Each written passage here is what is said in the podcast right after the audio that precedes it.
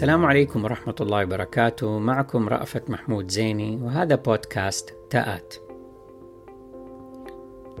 حلقة اليوم بعنوان النهر المتدفق إلى السماء.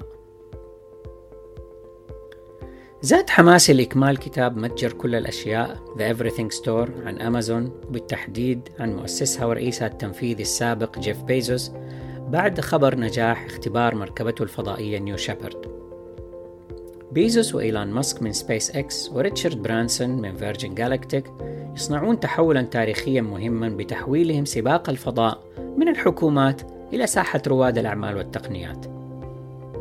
بيزوس مولع بالفضاء منذ صغره في كلمته التي ألقاها في حفل تخرجه من المرحلة الثانوية حيث كان الأول على مدرسته ذكر فيها أنه يحلم بنقل سكان الأرض إلى محطات تدور حول الكرة الأرضية لتبقى الأرض كمحمية طبيعية ومتنزهة للجميع. من الملفت للنظر أن معظم محبي الفضاء اللي صنعوا تحولات تاريخية فيه كان ملهمهم كاتب الخيال العلمي جولز فيرن. وقد سبق أن أشرت إلى ذلك في حلقة سابقة بعنوان استكشاف الفضاء انطلق من صفحات رواية. اللي ما سمعها يروح يسمعها. كان مصدر الإلهام الثاني لبيزوس هو وكالة الفضاء الأمريكية ناسا اللي على حد قوله ألهمته منذ أن كان طفلا عمره خمس سنوات وهو يشاهد هبوط أول إنسان على سطح القمر.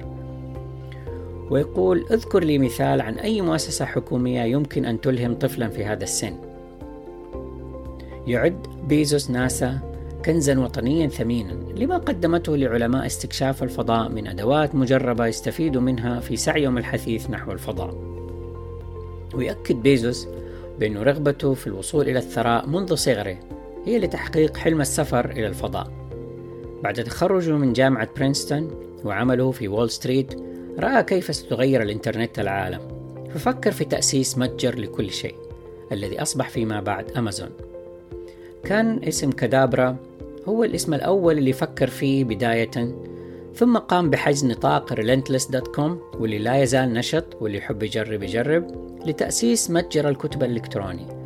الذي غيره بعد جولة سريعة في القاموس إلى أمازون كأكبر الأنهار المتدفقة وأكبر متجر إلكتروني في العالم.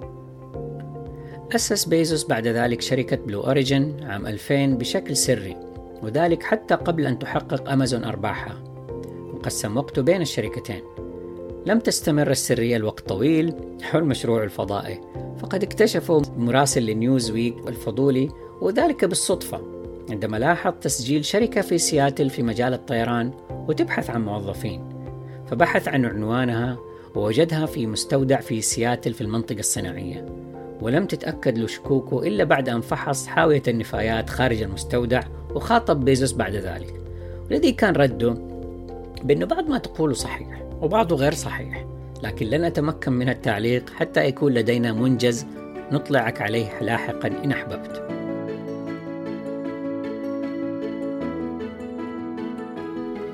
منيت محاولات بيزوس بفشل تجربة إطلاق مركبته في عام 2011 ونجح في 2012 في اختبار إطلاق كبسولة المسافرين واسترجاعها.